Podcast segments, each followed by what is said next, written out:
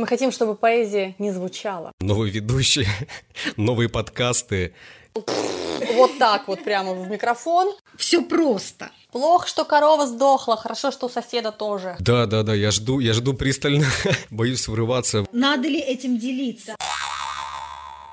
Всем привет! Меня зовут Оля Жданкина. Я Иван Путинцев. И это новый сезон подкаста про добро арт в рамках инклюзивного проекта «Рифмы тишины». Мы беседуем с поэтами-финалистами конкурса «Рифмы тишины» о добре в поэзии, творчестве и искусстве. И о добре в целом. Всем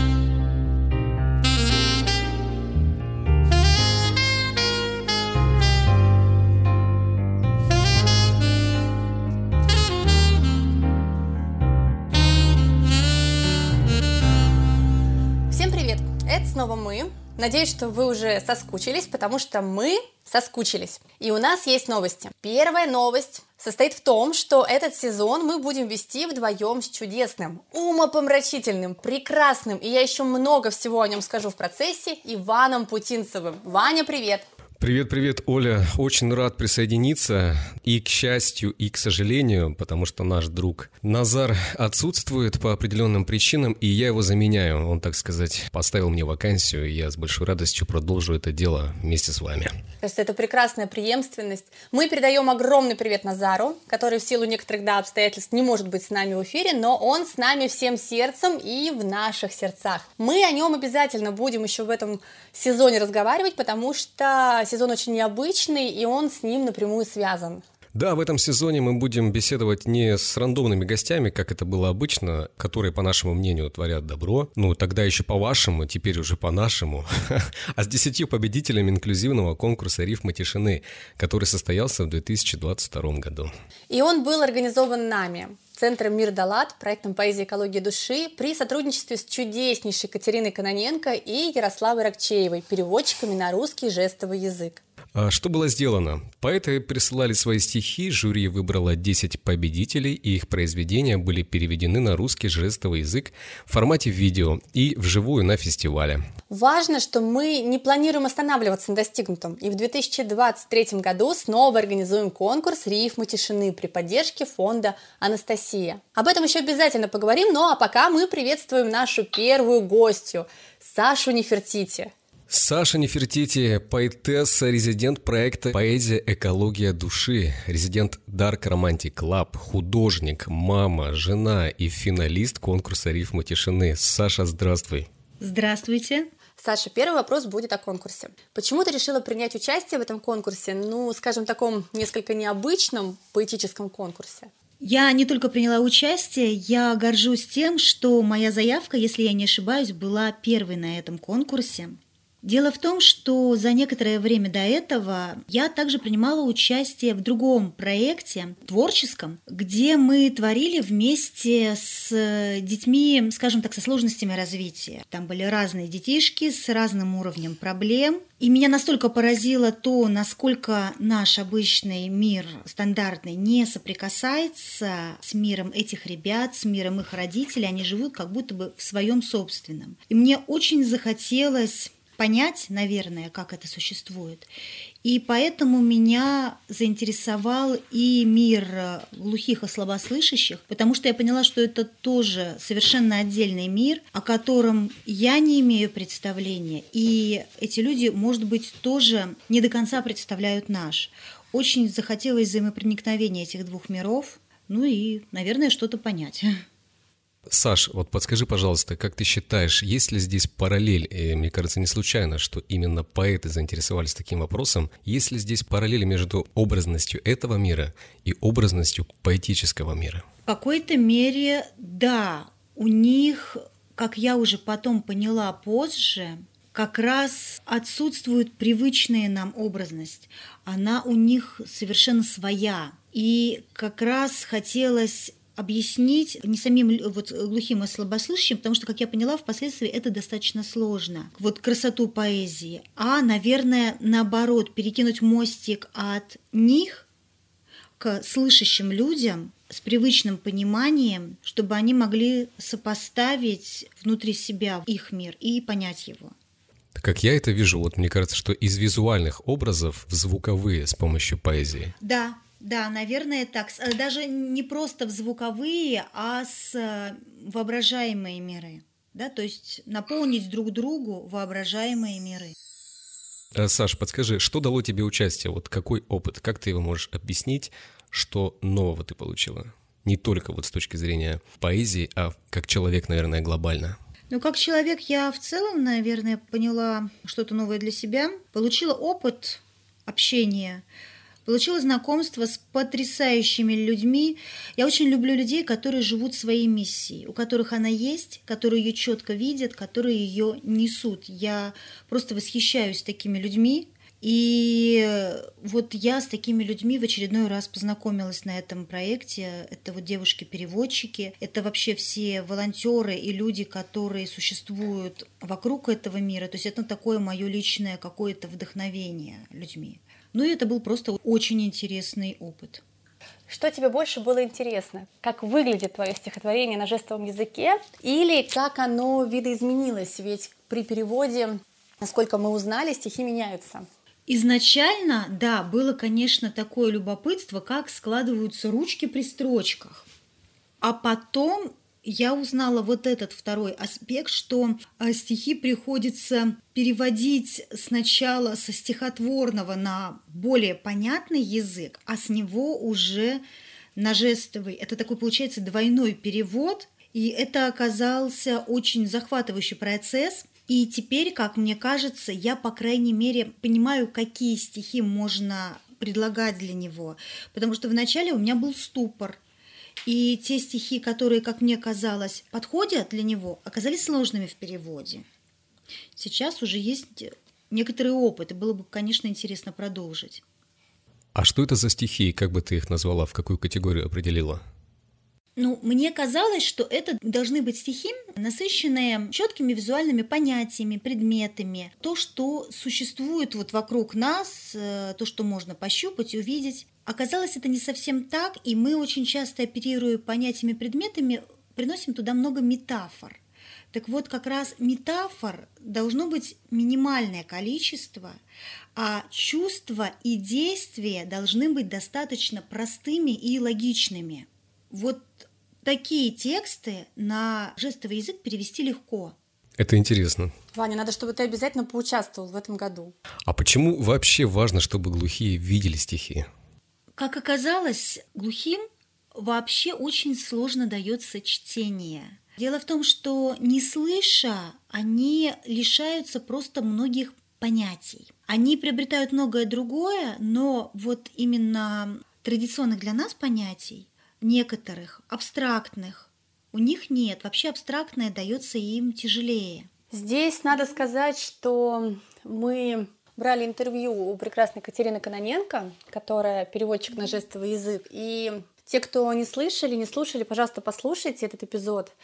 И также я рекомендую посмотреть, мы продолжаем традицию Назара, который просто после просмотра этого фильма в каждом эпизоде рекомендовал его посмотреть, называется он «Кода». Там как раз довольно четко вот это объясняется, какая-то такая безумная разница между восприятием мира глухих, миром, мира глухими и мира слышащими. Или, как они говорят, говорящими.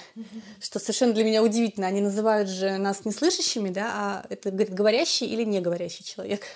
Я здесь уточню, Оля, кода – это аббревиатура, которая с английского расшифровывается как «ребенок глухих родителей». Да, да. На какие языки ты бы хотела, чтобы еще были переведены твои стихи? Ух, да нет, наверное, хотелось бы попросту на иностранные языки. Э, еще очень было бы интересно посмотреть э, на них на азиатских, на азиатских языках, да, например, на японском или китайском, где совсем другое использование лексики, вот это было бы интересно. А так, в целом, наверное, хотелось бы, чтобы на распространенные языки кто-то перевел английский, немецкий. Да, на самом деле здесь вот э, почему-то мне представляется это очень большой сложностью, потому что и так трудности перевода для нас, для всех известны. Если еще вот мы включаем лексику, и даже всем известна разница между вербальным языком и языком письменным. И здесь еще и стихи, переведенные на другой язык, плюс еще и потом э, для глухонемых, я даже не представляю, насколько это сложно.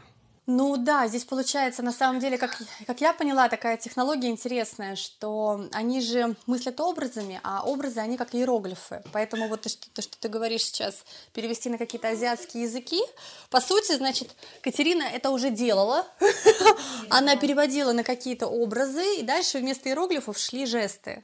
То есть глухой человек не может понять, что такое рифма он никогда не слышал, ему это, ну, и не надо, и у них зачастую нету рода, падежей никаких нет, то есть окончания для них не играют никакой роли. И если кто-нибудь когда-нибудь общался в письменном виде с э, глухим человеком, то это сразу видно. Ну, в большинстве случаев, то есть, безусловно, есть те, которые как-то преодолевают этот жуткий барьер, который обусловлен, в общем-то, образованием, и нашим, ну, отношением, скажем, к этим людям. В общем, да, есть те, которые с этим как-то справляются и пишут очень грамотно, а есть те, которые ты думаешь, что с человеком вообще? Почему ни бы, ни мы, непонятно. Вроде все по-русски, а вроде не по-русски. У меня вот отсюда возникает сразу два вопроса, Саша, к тебе. Вот подскажи, как ты думаешь, где эта грань? Вот понятие абстракция, она же может быть и звуковая, и визуальная. Вот где грань между этими двумя понятиями с точки зрения абстракции? И второй вопрос, если эти люди настолько вовлечены в создание образов и передачу информации с помощью образов, лучше ли они их видят, чем мы, простые люди? Ну, со вторым вопросом я не знаю. Это нужно действительно иметь опыт общения, которого у меня нет, вообще нет. Поэтому я тут даже не могу сопоставить, и все, что я буду сейчас говорить, будет только моим воображением. Касательно первого вопроса, абстракция – я даже не знаю, это прежде всего понятийные вещи, это какие-то общие понятия, э, часто сложные понятия, которые нельзя услышать, пощупать, э, которые можно только представить, причем чем старше человек, тем абстрактные образы становятся больше основаны на опыте каком-то, они состоят уже из других абстракций, которые в них входят. И мне кажется, вот такую вещь передать уже сложнее. К нам они приходят естественно именно в процессе речи, поскольку мы не можем с этим познакомиться, вот э, да пощупав это. А как это постигают для себя глухие люди, я вот даже не знаю. И кроме того, да, у нас в языке, мы же основываемся все-таки при письме произведений, при написании, мы основываемся на ритмике языка, на структуре языка. То есть для нас важны именно часто звуковые вещи, либо те вещи, которые состыкуют слова и речь друг с другом, чтобы она звучала красиво, плавно. Для поэзии важен ритм, даже если это какой-то белый стих или верлибр. Важна рифма, важны звуковые сочетания. Важна согласованность слов друг с другом вплоть до красивого перехода одного слова в другое. И эту задачу, наверное, до конца невозможно передать на жестовом. Вообще не знаю, в какой мере возможно. Возможно, что ни в какой, возможно, что в малой. Это нужно скорее Катерину спрашивать. И оказалось, проблемой, что глухие люди обычно не знают стихов, они просто не понимают их, как оказывается, они не пишут стихи, они не воспринимают их. И это такая новая сфера, которая даже отчасти нужна больше нам для понимания. А им скорее будет важно само знание того, что вот такое существует, и вот вам примерный аналог чтобы мы с ними могли договориться между собой. Это, в конце концов, проект не столько про творчество, сколько про понимание друг друга для меня лично. Мне кажется, даже в какой-то степени это терапевтический проект.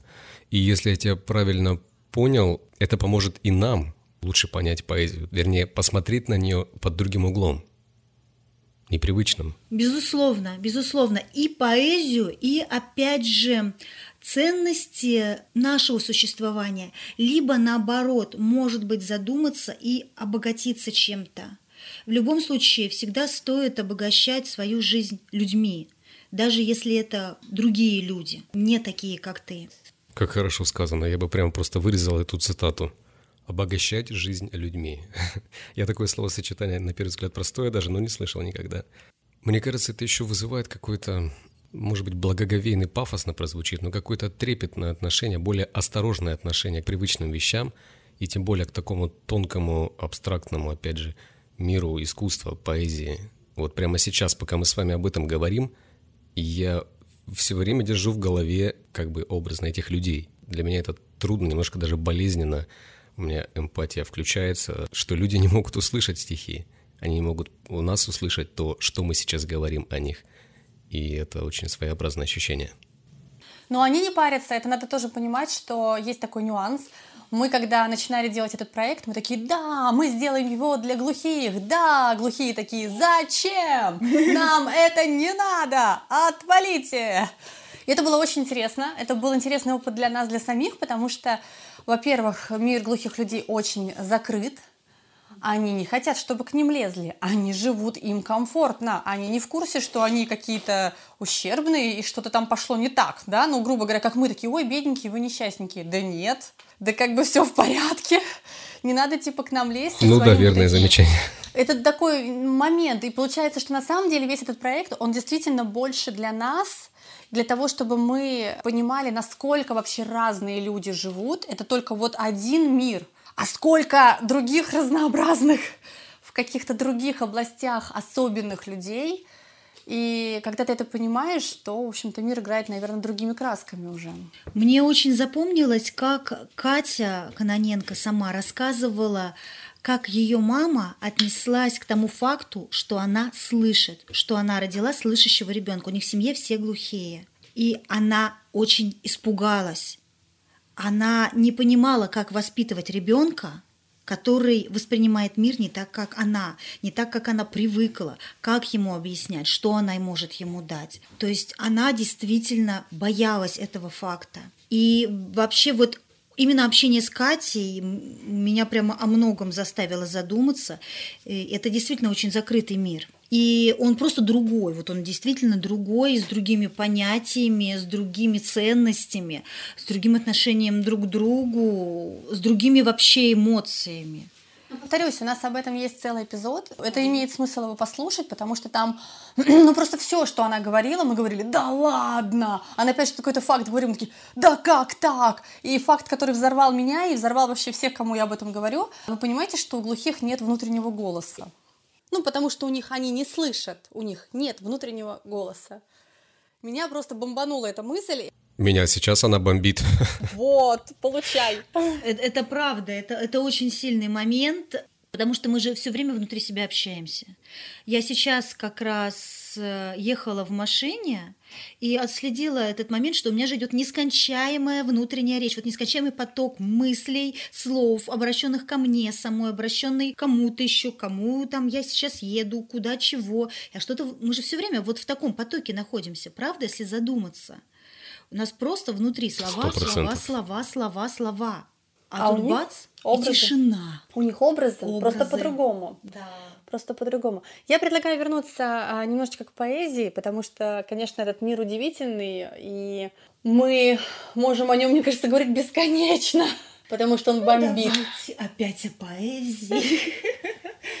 Ох уж эти поэты. Никогда поэты не хотят говорить о поэзии. Почему так? Но это же наша миссия. Таша сегодня говорила о миссии. Вот одна из наших миссий это, это безусловно. поэзия. Так что. Да. Но поэзия для нас это уже такая привычная миссия. Другими так круто восхищаться, потому что это непривычная миссия. А тут я несу этому миру рифму. Мир такой, да ладно, опять!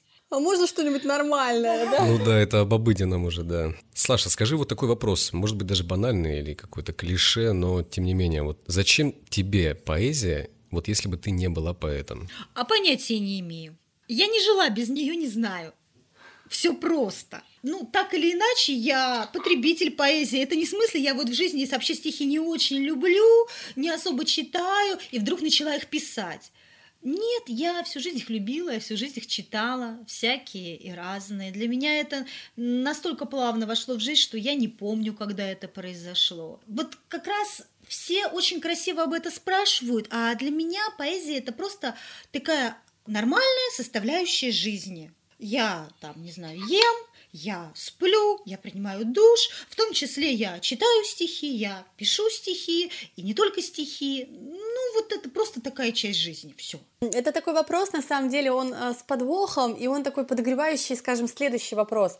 Я заменю следующий вопрос, потому что Саша на тот, который мы должны задавать, ответила. Этот вопрос был, знаешь, про что? А зачем вообще поэзия тем, кто не пишет? Я как раз вчера тоже имела счастье разговаривать с ребятами, у меня тоже было интервью для школьников. Поэзию мы не замечаем, ее очень много в нашей жизни.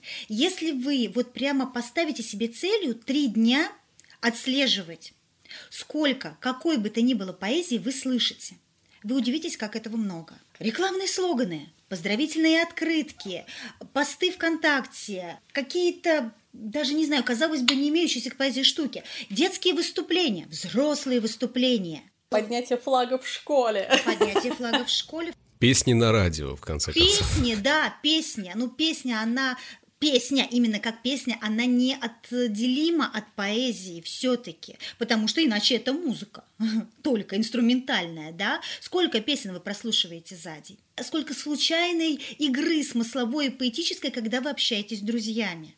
Поэзия не обязана же быть в рифму, но когда у вас идет игра словами, это уже какая-то литература. Когда вы перекидываетесь шуточками, которые содержат в основе своей игру слов, это тоже литература, и это тоже может быть поэзией. Вот просто поставьте себе задачи, сколько нормальной бытовой поэзии в вашей жизни ежедневно. Можно даже записать. Прям такое домашнее задание. Домашнее задание, это будет очень интересный опыт. Поэзия – это не нечто, существующее в детских учебниках с 5 по 9 класс. Это не нечто, существующее в каких-то там союзах писателей, в которых они печатают свои брошюрки, которые никто э, не читает. Нет, это нормальное живое явление, присутствующее в нашей жизни постоянно. А вот то, чем занимаются непосредственно поэты – это просто более вычлененное, более яркое явление. Это такая, знаете, вот вишенка на торте. Но торт, он весь внутри нашей жизни. Просто настолько растворен, размазан, что мы не замечаем его. Мы замечаем вишенку и думаем, блин, а нужна ли нам вишенка? И это правильно, потому что прежде всего нам нужен торт, нам нужна основа, которая в нашу жизнь проникает незаметно. Ну да, то есть без вишенки-то можно обойтись вроде бы. Да, без вишенки обойтись можно, а без э, целого торта тяжело. И опять же, я привожу в пример, когда я начала уже много выступать, много выходить на публику, публиковаться много, приобрела уже какую-то известность, по крайней мере, весь мой ближний и дальний круг знал меня как поэта. Мне огромное количество людей начало писать, слушай, а я вот тоже стихи пишу, посмотри, пожалуйста, моя, что скажешь?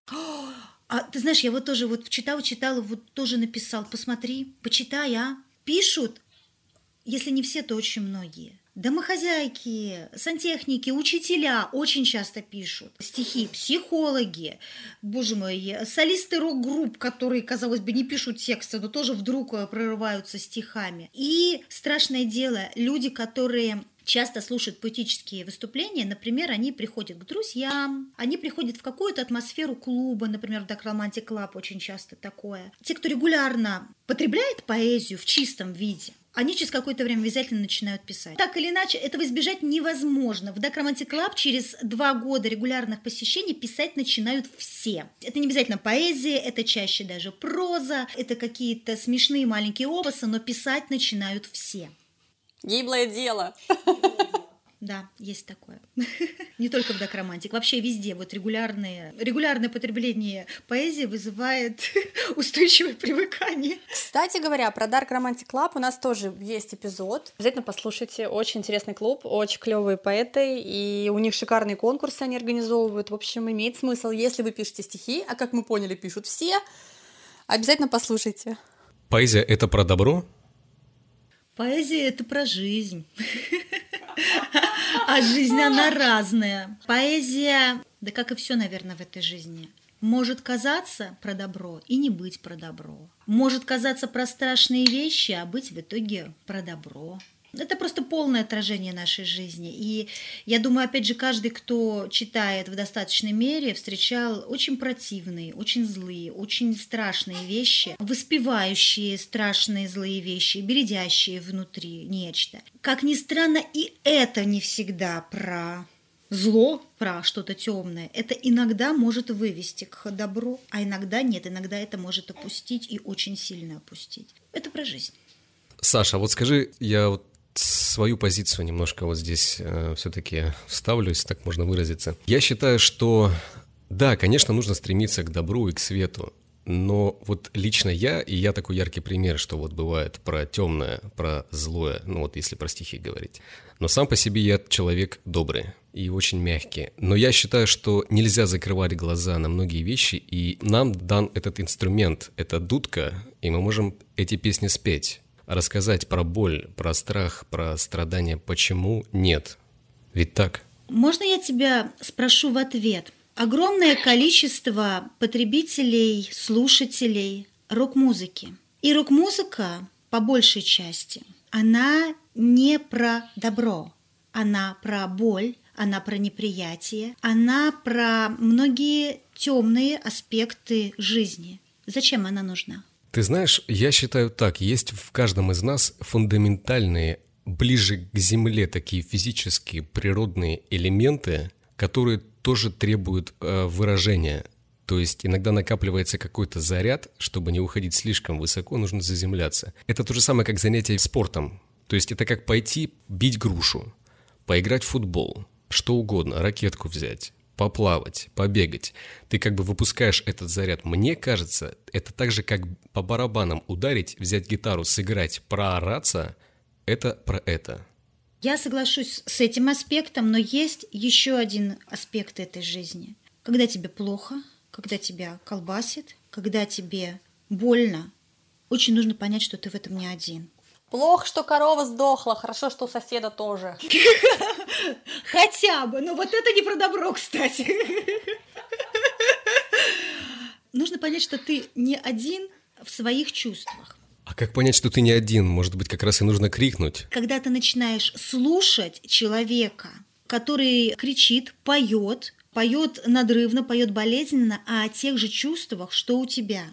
И вот в этот момент, да, ты начинаешь понимать, что да, рядом людям тоже так же. И они прожили, и они проживают это сейчас. И вот этот человек, который это поет, которому, в общем-то, наверное, где-то там на тебя и наплевать, но тебе кажется, что он сейчас рядом с тобой, что он твоя поддержка просто потому, что он выговаривает то, что ты сейчас чувствуешь. Это один момент. Ну и второй, иногда нужно усилить боль, чтобы ее преодолеть, дойти до дна, чтобы оттолкнуться. Для этого лично мне, наверное, нужна поэзия, которая имеет темный окрас, да, темные оттенки, для того, чтобы пережить вот эти моменты. Потом поэзия всегда психотерапия. Я не могу писать о хорошем. Ну, как бы хорошее я просто живу.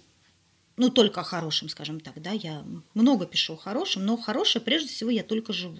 Поэтому поэзия – это психотерапия для самого поэта – и через нее иногда выговаривается, даже не иногда, а очень часто выговаривается наболевшее. Но здесь всегда встает вопрос, который лично я задаю себе. Надо ли этим делиться? Да. Это вот уже другой вопрос, и вот между написал и между поделиться всегда должен быть очень серьезный фильтр. Да, конечно. Главное именно вот эта фильтрация и ценз, да. А каким образом фильтровать? Вот э, как понять? Надо найти какой-то, наверное, свой стиль, потому что я иногда смотрю на свои стихи и понимаю, что это полнейший разнобой. Я стараюсь фильтровать их в соцсетях с помощью образов. И если стихотворение, я прикладываю к нему какую-то фотографию, картинку, музыку, и я создаю определенное впечатление у людей. Но если собрать в целом, допустим, мои стихи, то я не понимаю, про что я. Не волнуйся, Ваня, я, я точно так же.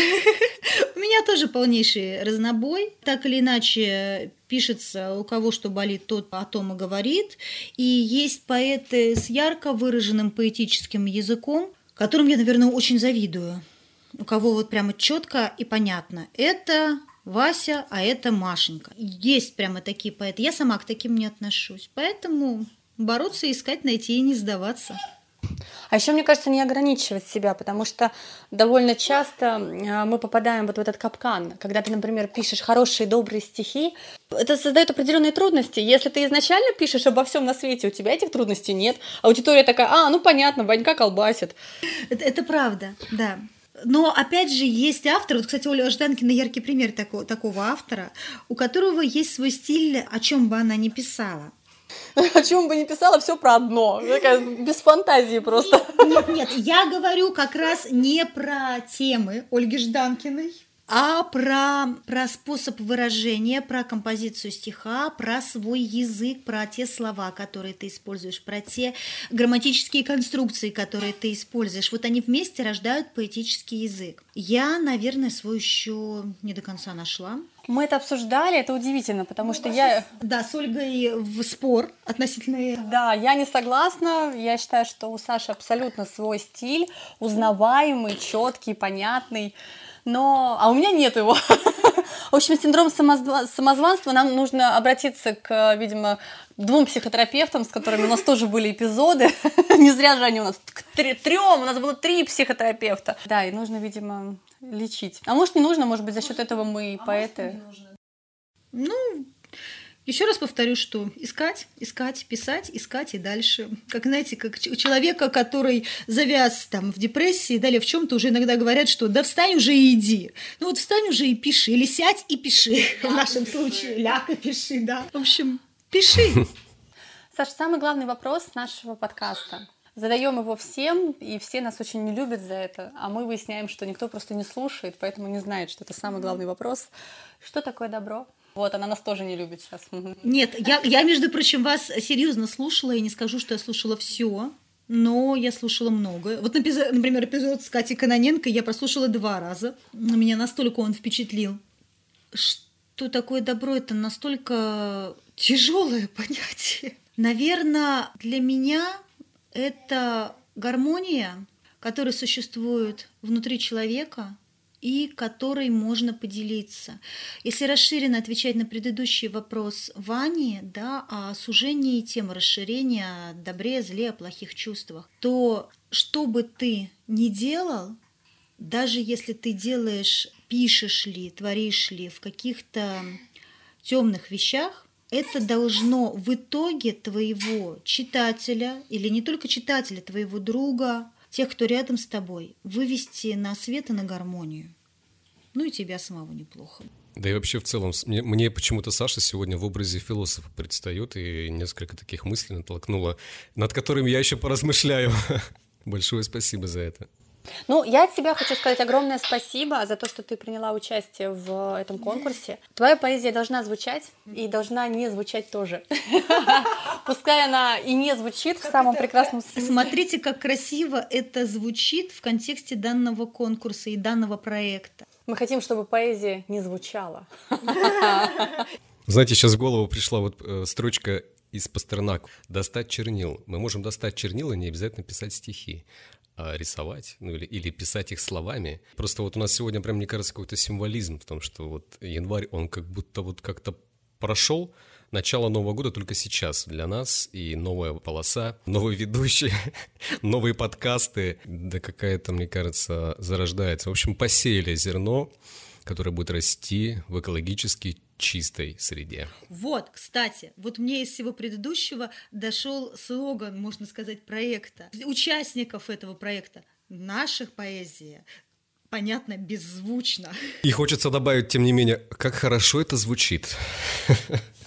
Ну что ж, эпизод подготовлен в студии подкастов «Мир Далат». И, наконец-то, я буду говорить эту фразу, которую я стеснялась говорить полтора года, но теперь, в общем, все, стеснение прочь. Если вы хотите поддержать наш проект, пожалуйста, не стесняйтесь. По ссылочке в описании переходите и помогайте, в общем-то, любой суммой. Мы будем рады, благодарны. Давайте будем вместе делать добро, пусть его будет больше – тем более, что сейчас нас стало участников на одного больше сотрудника подкаста. Вот один у меня сейчас сидит на руках, почему-то на фразе «Э, «делайте, пожалуйста, поддерживайте нас любой денежкой». Этот участник сделал вот так вот прямо в микрофон.